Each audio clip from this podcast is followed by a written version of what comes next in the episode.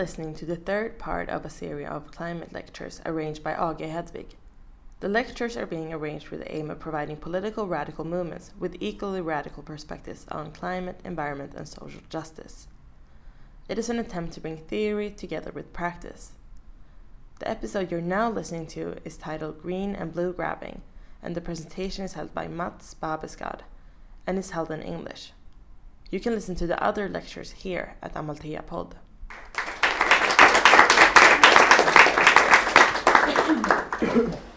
So, uh, good evening, everyone. Uh, it's cool to be here. We have a similar space in Copenhagen, but uh, I don't think this many people would show up on a Monday at 7 o'clock uh, for something with such a terrible and cryptic title, no less. So, uh, cool that so many people came. Um, yeah, so my name is Mads. Uh, I'm a PhD student at uh, Lund University, um, but also work for something called Transnational Institute. I just have the website down there. And uh, yeah, a lot of the stuff that I'm going to be talking about, you can find much more on their website, and everything's free. Uh, and they have a bunch of sort of interesting reports that go much more into depth with these green blue land grabbing stuff that I'll be talking about. So you can find more information there.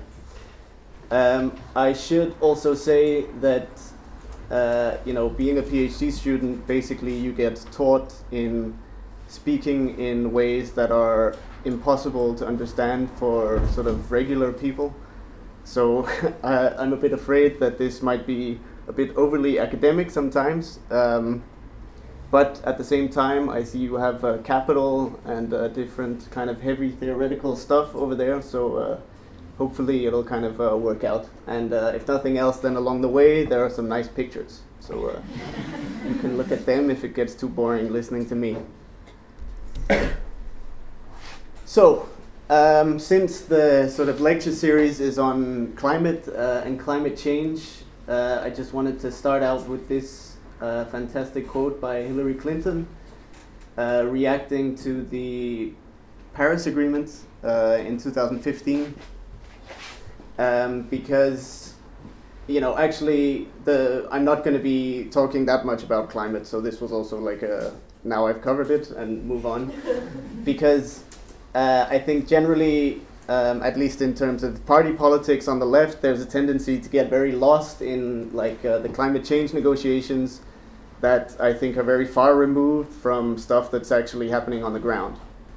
Uh, so this sort of green blue grabbing stuff that I was invited to talk about precisely tries to look at you know what's actually happening on the ground, usually justified with reference to solving climate change, uh, and based in a lot of the stuff that has been uh, negotiated through these years and years and years of negotiations in the uh, the UN framework for climate change.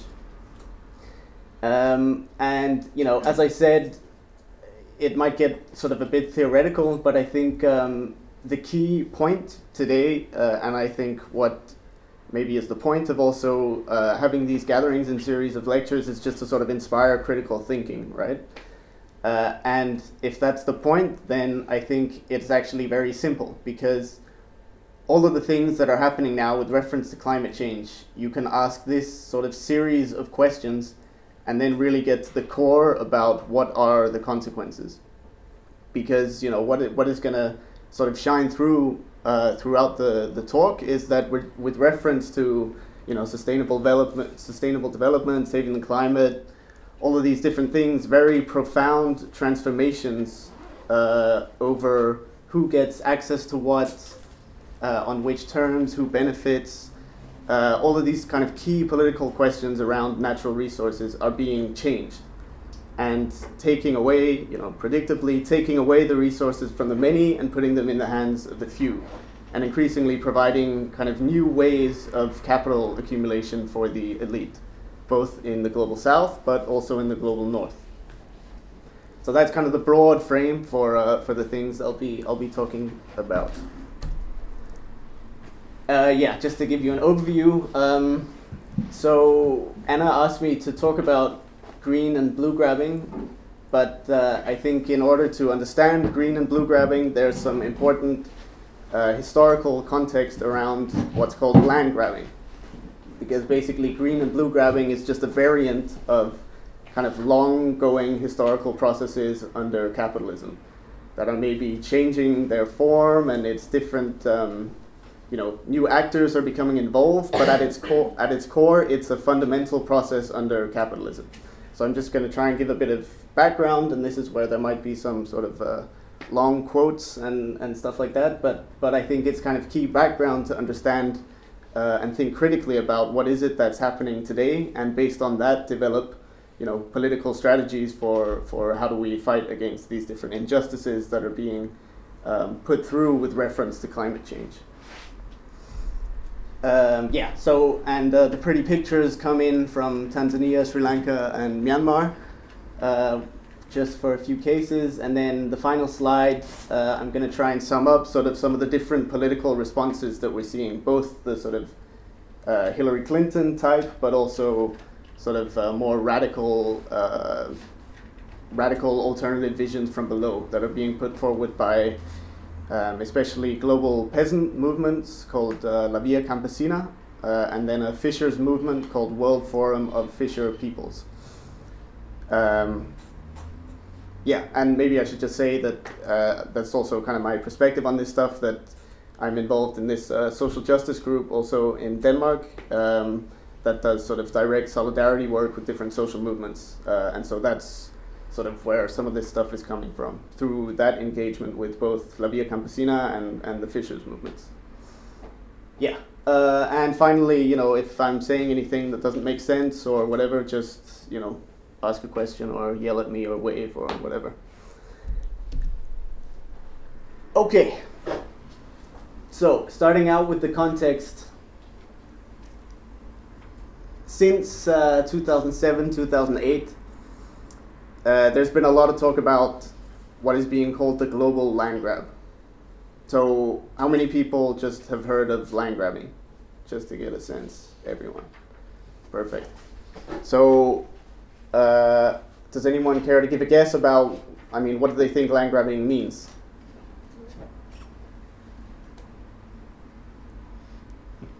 I'm just going to wait till someone says something. Uh, yeah.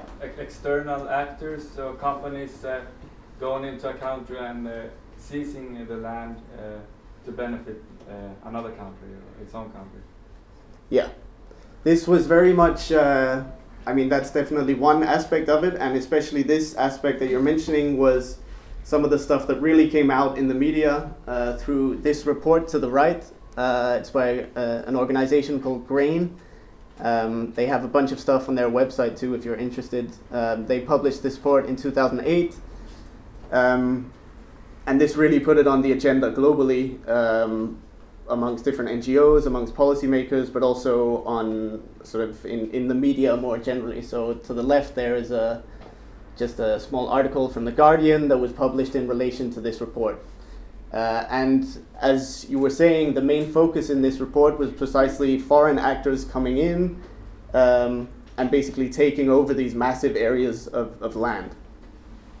Uh, and this was further documented by these two reports up in the corner, one from the, from the World Bank even, uh, and then from another or an NGO called Oxfam, each of them showing these sort of very dramatic numbers about how massive land areas were being uh, taken over by foreign companies that were coming in. Um, yeah, and this was very much the focus initially, but it tended to be very sort of uh, sensationalist, like uh, this was something completely new. Uh, it had never happened before, and actually, a lot of it was also very kind of anti BRICS and anti Middle East countries because a, lot, a lot, a lot of the stories that were picked up were based on uh, different investors or actually states taking over uh, land in different African countries as a result of the food crisis. So it was very much framed like a BRICS is doing all this evil stuff, um, where and so that's the reason why the World Bank also wrote about it because it didn't implicate initially it didn't implicate Western companies or Western interests or capital interests or any of these things. So there was a very, the first round of discussion was very kind of crude. So, so for this first bit, I'm going to be jumping a bit back, like historically today, and then if we look back in history, right? because um, while there came a lot of focus then uh, with these different reports, uh, new yeah, and news articles in the media and all all this stuff where it was presented as something new, actually already uh, in the capital over there you can read that uh, Karl Marx actually used. So this is one specific English translation from 1906, and later on it's not uh, translated as land grabbing, but actually in this translation, he even used the frame or the word land grabbing. Um, and when Marx was speaking about it, it was referencing what he called primitive accumulation, which was, um, you know, he was looking at how did capitalism arise uh, in, in England. Um, and for him, one of the key sort of uh, necessary pre, um, preconditions for capitalism was that land was taken over. The people that used to live on the land and sort of were basically had some kind of subsistence livelihoods based on their historical and cultural relationship with the land. These areas were taken over, which facilitated large scale agriculture, but also meant that these people then became labor for the factories that were building up or that were sort of developing in England in, in, in this time, right? So this was basically the prerequisite for the Industrial Revolution. So, actually, what Marx is saying is that land grabbing is actually an absolutely key process for capitalism even developing. Um, and you know, as he says, and as we'll, as we can speak about more, uh, this whole process was obviously not something that just happened naturally, but it was a very violent process. Uh, first enforced by you know different just like uh, army kind of stuff that went in and cleared the land, and then eventually it was enforced through the state. So, uh, you know, the, there was something called the enclosure laws in England, which basically um, put this enclosure process into legislation, right? You weren't allowed to have communal lands anymore, it had to be turned into private property. And then you created a market to distribute this private property over the land, right? So you introduced all these different market mechanisms. So Marx wrote about that uh, as primitive, you know, as a precondition for capitalism. But what we then saw in, you know, especially in the late 90s, early 2000s, uh, there was a big sort of Marxist debate about actually this primitive accumulation wasn't just a historical phase, but an ongoing phase in capitalism. So I don't know, I think uh, Silvia Feder, what's her name? Federici? Yeah, she was in Malmö recently yeah, so one of her big things is precisely this point that David Harvey has also made, but you know, she's coming from a more sort of feminist political economy perspective. But otherwise, the guy who's famous for sort of uh, pushing this uh, idea is, uh, is David Harvey, who talks about accumulation by dispossession. So basically, he picks up on uh, Marx's ideas around primitive accumulation, but says that this is an ongoing process. Uh, and you know maybe it's not exactly the same form as that uh, which Marx describes, but you know through privatization and commodification and you know a lot of the stuff that we see in Denmark and I'm guessing in Sweden too around neoliberalization of the welfare state, uh, privatization of healthcare, privatization of education, all of these things Harvey sees in terms of accumulation by dispossession because it's common common property that is being basically given away into private hands, right? And so things that used to be under some form of democratic control uh, and managed according to different logics, uh, which are, you know, maybe this is a bit, uh, how do you say, utopian, because maybe that's not the case around healthcare and education, even as it is now. But at least ideally, it's based more in terms of actual people's needs, right? But obviously, as soon as it becomes a private commodity, the whole sort of logic around capital comes into it, and it becomes much more based on based on what's profitable, right? Um, and you know, key for David Harvey is that um, this is especially uh, something that came, or this accumulation by dispossession is being uh, consolidated uh, and is a very sort of important tool, specifically under neoliberalism, which we you know, since uh, Margaret Thatcher and Ronald Reagan uh, in the USA started to make this kind of sort of uh, yeah, like a regressive reform of capitalism, you know, turning away from Keynesianism towards neoliberalism, uh, where we began to see this onslaught of privatization of things that uh, had until then, again, been under democratic control. And for Harvey, crucially, uh, because I think this, this will come up later in the cases too, this needs to be seen as a class project. So it's the state that goes together with different capitalist uh, actors and interests and they then together enforce this, uh, these different policies that facilitate capital accumulation, usually resulting in massive dispossession, obviously. yes. So, if we then jump forward to today, um, remembering this sort of historical process, um, this is a bunch of sort of uh, yeah academic quotes, uh, and if you're interested, I can share them with Anna, and she can distribute or whatever. Um, because basically, what happened after the uh, after this focus on land grabbing came in 2008, there was a massive wave of uh, of research that started to frame things uh, in terms of grabbing, uh, and specifically drawing on especially David Harvey's concept of accumulation by dispossession. Um, and so initially, you know, there was a lot of focus on land, but as the sort of research developed, it became clear that this idea of just looking at the land kind of in single terms wasn't really enough to understand actually the massive transformation that was taking place, right? It wasn't just about the land, it's also about uh, forests, rivers, the coast, the oceans. Uh, in different ways, all of these natural resources are being grabbed um, in the end for different sort of capital accumulation projects. Uh, yeah, I think I'm just going to stand up. so this uh, definition um, came out by a group of folks looking at water grabbing. Um, and as you can see, you know, if you think back to uh, to the stuff that Marx was saying, it's sort of essentially the same process that's happening, but they emphasize that it's you know it's more nuanced than just this violent process of the state coming in with, um, you know, sometimes, yeah, violently taking over the land. It happens much more um, sophistic- sophis- sophisticatedly.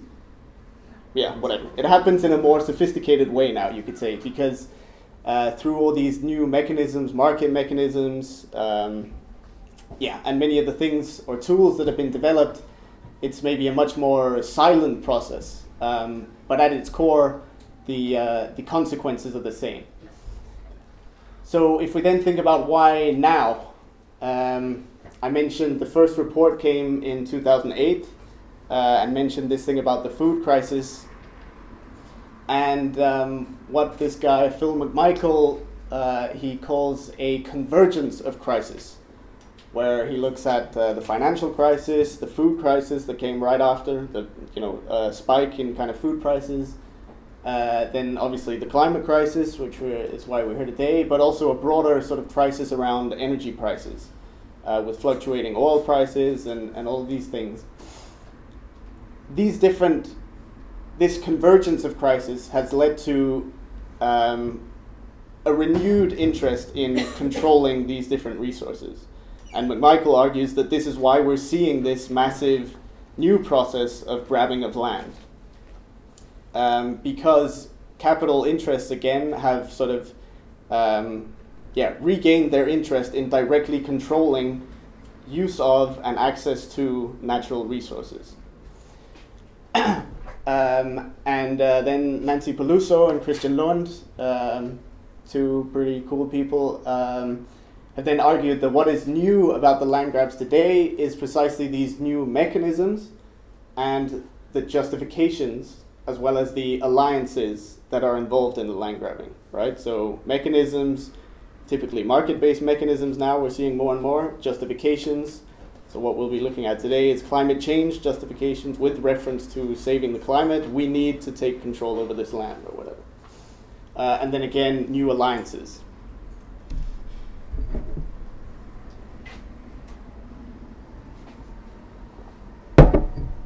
Right. just briefly touch on some of these um, because then the cases that I'll be getting into are related to, to this one around environmental imperatives and tools. But just to reference uh, another paper by yeah, this guy Jun Borras and some of his uh, comrades, they draw out these four different uh, mechanisms and justifications that are becoming increasingly dominant today. Uh, on the one hand, this global anticipation of food insecurity, so the initial round of land grabbing that you were speaking about in the back, you know, with reference to feeding the world, we need to take land away from these smallholders in order to develop large scale agriculture, usually by monocrops, in order to export, which creates development, it creates food, everything is good, right? Uh, another way that it's being, um, or another driving factor or mechanism, um, are new forms of resource extraction for fuel security. So maybe you've heard about this palm oil boom yeah, that uh, you know you can grow stuff that you can then put in your car, and that's all good because it's not fossil fuels. Uh, especially in Indonesia, um, we're seeing that this is a massive, uh, but actually also in Myanmar that I'll be talking about later. This is a massive driver of dispossession of people, uh, and again, this is framed as you know it's good for climate change because we're you know shifting towards a more sustainable future. But obviously, a prerequisite for that is that the people that used to be in this area, if you think about the key questions, they need to be thrown away. We need to change the change the ownership structure. We need to change how the land is used, who gets to benefit. All of these questions um, become implicated through this process. Uh, then we have new, yeah. So the, again, the climate change stuff, um, especially market based, but what I'll be speaking about in the cases is actually very sort of authoritarian interventions, but they're still happening with reference to saving the climate. Um, and then something else that is still sort of ongoing are these massive infrastructure projects that are happening all across the world.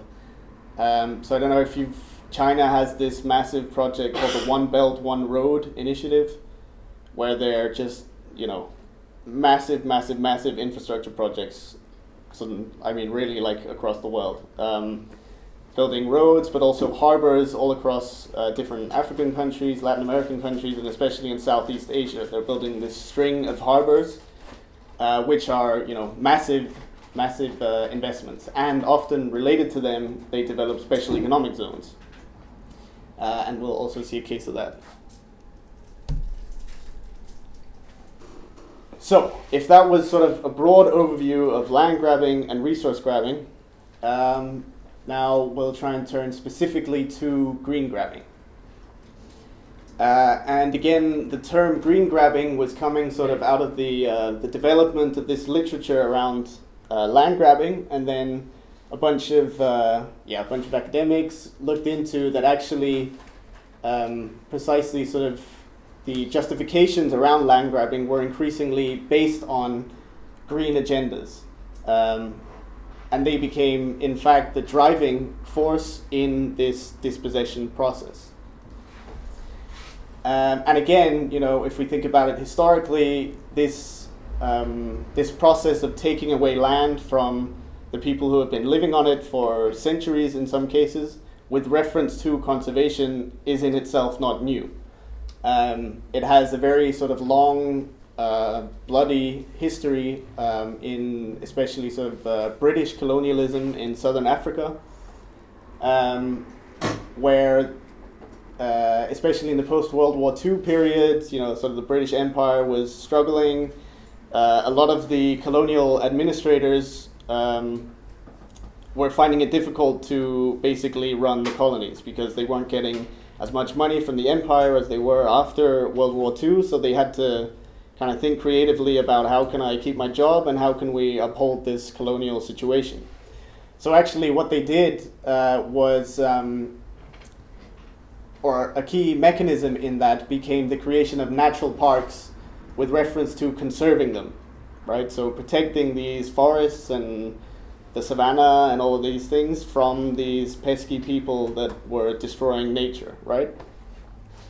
Um, but obviously, there were underlying economic forces behind this because, again, thinking about uh, the primitive accumulation stuff, when you created these natural parks and said you can't live here anymore, obviously these people had to find something else to do, so they came into the cities, were a source of cheap labor, and created this new kind of uh, economic growth. Uh, and at the same time, so this is a quote from a colonial administrator. Uh, I don't remember. It's probably like Rhodesia or something. But anyway, um, he saw uh, the creation of these protected parks uh, and then creating kind of this, uh, basically creating a tourism industry around this natural park as a key means to secure uh, economic growth in the colony. So there's this quote from, from, uh, from a diary I was convinced that the key to my problem of financial support lay in the magic word tourism. So basically, the idea was that through creating these natural areas and throwing away the people that used to live there, you could then get rich English people to come down and consume in the colony and you know pay to, to see this pristine nature. Uh, and so from the beginning, uh, in this what's called fortress conservation, the focus has been on you know restricting uh, indigenous or sort of tra- traditional uses of the resources while at the same time, you know, modernizing them. And not in any way questioning what is actually in many cases driving or much more environmentally destructive, for example, large-scale commercial agriculture. Because at the same time that you were creating these natural parks in this area, you were creating, you know, large-scale agriculture that was destroying everything else right next to it. So this whole thing about green grabbing, it's just important to remember again, has a long history. It's not something completely new in itself. What has shifted though is the role of um, uh, the market in this process. Uh, and there were two meetings, especially that are kind of highlighted by some of these people uh, the Rio meetings around uh, sustainable development, first in 1992, and then there was a second meeting in 2012. But basically, uh, the core approach here that was uh, consolidated was the, the, the approach that Hillary Clinton the hit that, that uh, was in the Hillary Clinton quote on the first slide. This idea that economic growth and saving nature goes hand in hand, right? the best way to do it is by creating market mechanisms, as Kathleen McAfee writes here, to save globalized industrial capitalism from its most ecologically damaging effects. So the core idea is that we don't fundamentally have to change anything about the system. We can just do some small tweaks and better incorporate nature into the market, and then the market will by itself magically solve all the problems.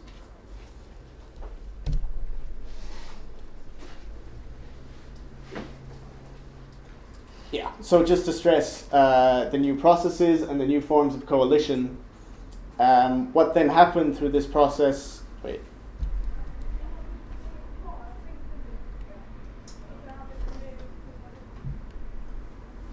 Yeah, right, maybe I should. So, um, one of the key sort of underlying things here was that basically, you know, when you're a neoclassical economist, uh, you don't see climate, you know, climate change from a neoclassical economist perspective is a market failure. It's because natural resources aren't adequately included into the market. So basically, from their perspective, primitive accumulation hasn't happened enough. Right? Because the reason that people aren't acting efficiently and saving nature and thinking about nature is because that the market system isn't adequately spread throughout natural resources. So maybe we have a land market which ensures efficient, you know, in the neoclassical perspective, ensures efficient distribution of land and access to land, but we don't have a market over forests, or we don't have a market over uh, fish stocks, or CO2 emissions.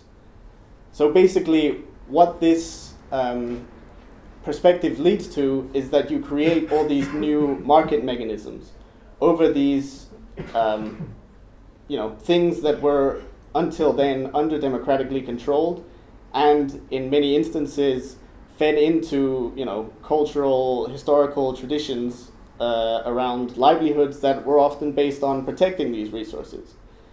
But from the neoclassical perspective, that doesn't work, right? Because it's you know it's inefficient and all of these things. So what happened in these years was a massive shift about how to uh, react to climate change.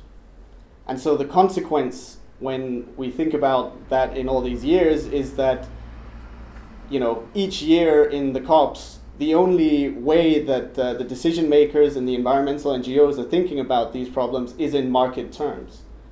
So it's never about fundamentally looking at the root of the cause, like if any of you are going to Ende Gelände, it's a very, you know, kind of direct action towards what is the problem, right? Massive coal mining and, you know, production of fossil fuels. From this perspective, you don't address that. You just look at sort of symptoms along the way uh, and basically don't do anything that challenges at its root the, the kind of status quo. Uh, yeah, which then leads to the situation today where uh, I just wanted to highlight this thing biodiversity, so, you know, ensuring many different species and all this stuff can only be conserved by and through the market. So, this is the entrenching of the neoclassical economist's reasoning. At the same time, then, uh, what's new is these many different uh, players that are involved in it. So, now in with reference to climate change, we see businesses working together with NGOs. So, for example, Unilever working together with uh, World Wildlife Fund for Nature around creating, you know, sustainable, uh, sustainable stuff you can buy in the supermarket. Uh, conservationists working together with mining industries, or as we're going to see in a minute, ecotourism companies working with military. so, new processes and new coalitions, but at its core, the same sort of historical processes. Now, some pretty pictures. Uh, yeah, and maybe a bit more light now. That was a bit heavy. So um, I just wanted to show you a bit, um, you know, sort of concretely how some of these things play out. Um, this is uh, a picture from a uh, eco tourist resort uh, on something called Mafia Island in uh, in Tanzania, and um, in this area, a uh, what's called a marine protected area was created in 1995. Um, so basically, drawing on the same sort of you know, if we think about the colonial history of it, basically it's the same sort of approach. But obviously, as these uh, approaches have developed and, and with the sort of blossoming of environmental NGOs, uh, the language about it has very much changed. So it's not about, it's not explicitly about creating cheap labor uh, and uh, getting tourism fees. Now it's about, uh, you know, participatory community development and uh, participatory resource management. So in uh, 1995, WWF, together with the uh, Tanzanian government, created this marine protected area. And the idea was precisely that the local communities would be involved in, um, uh, in you know, conserving the area.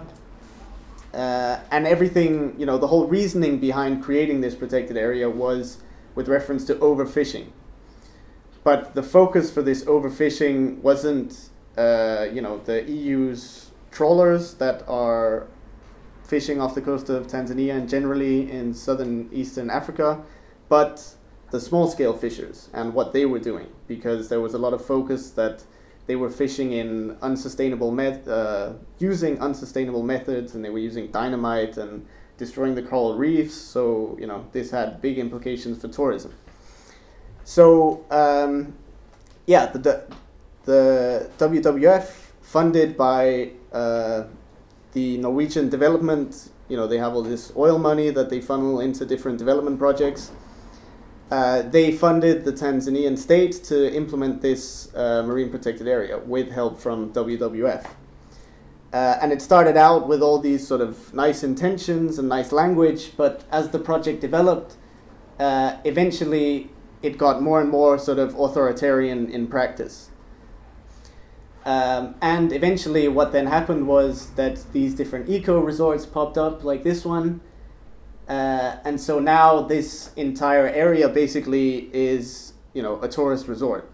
So we could all fly down there and have a nice time and sit on the beach in this area that essentially used to be, you know, livelihood for the local people.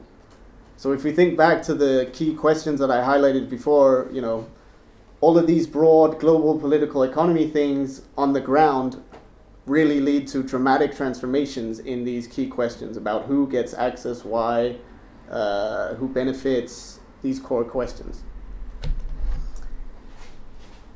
Uh, right, and you know, in terms of climate change, obviously the idea was that tourists are better at conserving. You know, it's more, uh, it's better for the climate if tourists are in this area than if the local people are there.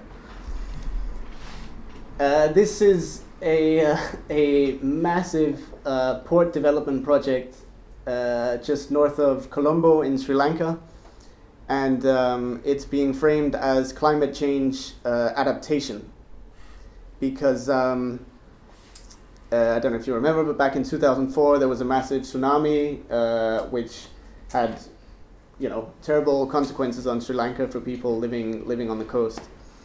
Um, and actually, as a result of that, uh, immediately after the tsunami, the state and the military started grabbing uh, areas along the coast, saying that uh, we need to create a buffer zone for the safety of the people because you know with climate change, there's going to be more tsunamis, there's going to be rising water levels.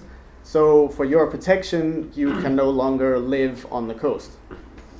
Um, but what you know eventually happened was that uh, the military, together with foreign investors, starting cre- started creating all these eco resorts again along the coast. Uh, and so now, you know, Sri Lanka, after the peace process, is becoming a sort of tourist destination too, right? So again, sort of similar dynamics to Tanzania.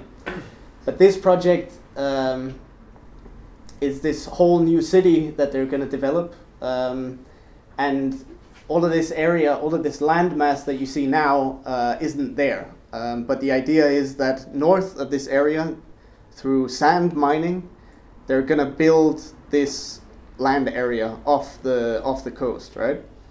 And then there's this large seawall you see all around that's going to ensure that uh, you know this whole new landmass is protected from rising sea level. Uh, and obviously, as you can imagine, the houses there are going to be you know luxury housing, malls, all of this stuff. It's like the new, the Sri Lankan sort of uh, Dubai. Uh, and actually, this port is part of this thing that I was mentioning before, China's one boat, one one road, one one belt, one road. uh, and uh, in connection with this harbor, um, there's going to be another harbor exclusively for commercial purposes that China is then developing.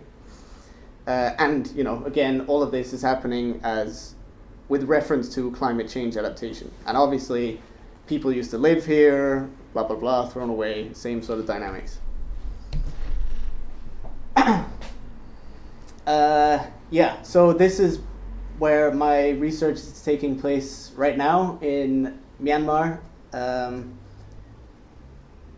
basically, not that much has happened there yet, but the stuff that I'm looking, so this is more sort of preemptively uh, showing you what what will probably unfold. Unfortunately, uh, so this is sort of a luscious beach uh, in the southern part of Myanmar uh, and I was speaking with uh, this Australian investor um, who was yeah looking to set up a tourist resort, and he said uh, this place is like Phuket, so maybe you know the Thai island where everyone goes. This place is like Phuket 40 years ago, pure nature untouched. Uh, so you know his view for this entire area, where as you can see, people are living, people are fishing was basically to just create resorts all the way down the coast. Um, and you know, in conjuncture with those type of tourist interventions, you also see many of the different environmental NGOs that I've been mentioning. All of them are basically coming to Myanmar now uh, after the, you know, Aung San Suu Kyi formally came to power, or de facto came to power, uh, and the opening up, and it's a democracy, and all of these things all of the environmental and development organizations are coming in and are starting to develop some of these policies that we've seen in Sri Lanka and, and uh, Tanzania. So Myanmar, I think, is really sort of a frontier for many of these green and blue grabbing processes that we've been seeing uh, in other places in the world. Right. So finishing up on this before turning to political political stuff, or yeah, political strategies. Uh, I think what's important to remember, you know, when I was speaking about uh, Karl Marx's idea of primitive accumulation, when uh, when when that process was happening, the idea was that the labor force that was created would then be absorbed into the into the factories in London and Manchester and all of these other areas that were developing through the Industrial Revolution. But what uh, this uh, Tania Li has um, has worked a lot on is that she is pointing out that the difference today is also that basically a surplus population is being created because people are definitely being thrown away like they were historically, but where people at least you know had super exploitative and terrible conditions and all all of this stuff, at least they were being absorbed into some kind of labor market. The difference today is that they have nowhere to go because there are no jobs in a lot of these places, or at least the jobs that are there aren't relevant for small scale fishers and small scale farmers that have been doing this their entire life, right? Um, and so basically, what is uh, um, yeah, what's at play or, or um, the dynamics that are being set off through these processes is what Michael Watts calls the war over the right to existence. Because through these interventions that are happening um, and the changes that are happening around natural resources, you know, the way that people have been existing and living for generations is being made impossible. So for you know, millions and millions and millions of people, this is their life that is at stake, right? so, just, um, I think I'm just going to skip the first two because I've been speaking for a long time and maybe just skip to the final thing. But basically, this was an attempt to try and put up or try and give an overview of the different ways that um, the different sort of responses that are coming about uh, the different responses that are coming in relation to these green grabbing processes, right? So you have the first two that are sort of the mainstream version, but the one that's maybe most interesting today is this the opposition, right? How people are mobilizing based on sort of alternative visions for the future. Um, and the two key actors that I put up here are La Via Campesina, so the peasant movement, and World Forum of Fisher Peoples, the fisher movements because obviously these are the main sort of actors that, uh, at least in terms of the international climate negotiations, they're the main base for organizing opposition, where you would see, you know, uh, this. Uh, a lot of the environmental NGOs and a lot of the more sort of mainstream actors, and I mean, even in Denmark, the sister party of Venstrepartiet, they would be inside in the negotiations in Paris. Um, the people or the main movements that I see organizing outside in opposition to these different COP processes are precisely small scale food producers. Because, you know, and especially in the global south, right? Because again, it's their life that's at stake. Um, and I think what's so inspiring is that, especially uh, when was World Social Forum? I guess, 2015 in Tunisia, the World Social Forum. Uh, there was a first sort of process where you saw uh, small scale farmers, small scale fishers, indigenous people, um, yeah, indigenous people located in the global north, uh, but also sort of environmental justice movements. You began to see, for the first time, a kind of convergence, uh, convergence of movements. So where earlier you saw this convergence of crisis, and as a result of that, this increasing land grabbing stuff. In the past years, what you've been seeing is a convergence of movements. Uh, so I don't know how many of you have read uh, Naomi Klein's recent book, the one on climate change.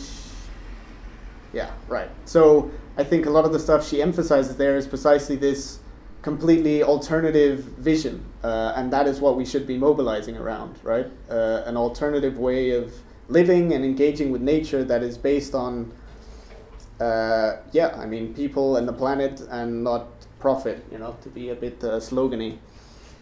Um, yeah, I think I'll just leave it at that. I've been going for some time. Thank you.